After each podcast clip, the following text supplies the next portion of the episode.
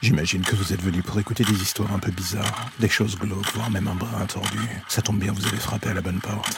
Prenez votre lampe torche, faites attention où vous allez marcher, et n'écoutez pas les hurlements au loin pendant le voyage qui va suivre. Bienvenue dans l'ombre des légendes.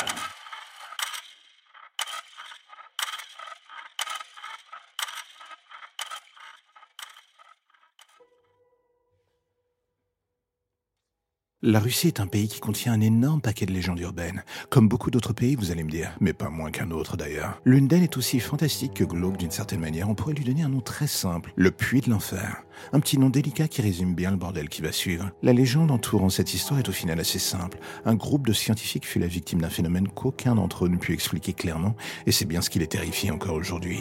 Lors d'une session de forage, l'équipe rencontra des soucis avec l'équipement, ce dernier manqua de rendre l'âme en creusant, et quand ils réussirent à arrêter la machine, ce qui s'échappa du trou était déjà une source de chaleur aussi chaude que les flammes de l'enfer, typiquement le genre de cas de figure faisant craindre le pire poche de gaz ou autre. Mais il n'y avait pas que ça. Car oui, dans le fond, ce qui allait suivre n'était pas plus rassurant. Au-delà de la chaleur insoutenable, il y avait en fond sonore un bruit lancinant qui n'arrêtait pas de s'échapper de ce puits. Le genre qui créa très vite un sentiment de malaise dans la petite équipe.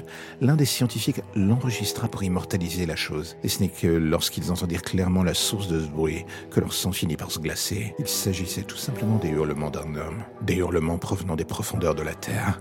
Mythe ou réalité, cette légende urbaine russe met sur le devant de la table le concept de l'enfer et de sa frontière parfois si fine avec le monde des vivants L'enfer, c'est les autres. Enfin, parfois, il suffit juste de percer la surface des choses pour voir où se cache l'horreur la plus crasse. Que cette légende urbaine soit vraie ou fausse n'a que strictement peu d'importance. Ce que j'aime ici, c'est le potentiel narratif qu'elle offre pour un roman, un jeu ou même un film. La chose de Carpenter, par exemple, était l'exemple parfait avec ce groupe de scientifiques prisonniers dans ce désert de glace avec un monstre les décimants.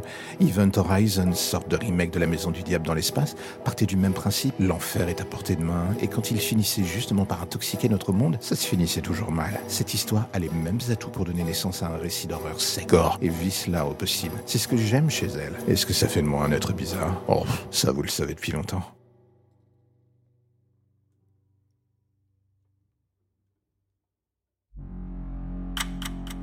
La lumière au bout du tunnel, voilà ce qui vous ramène enfin vers votre petite existence si tranquille.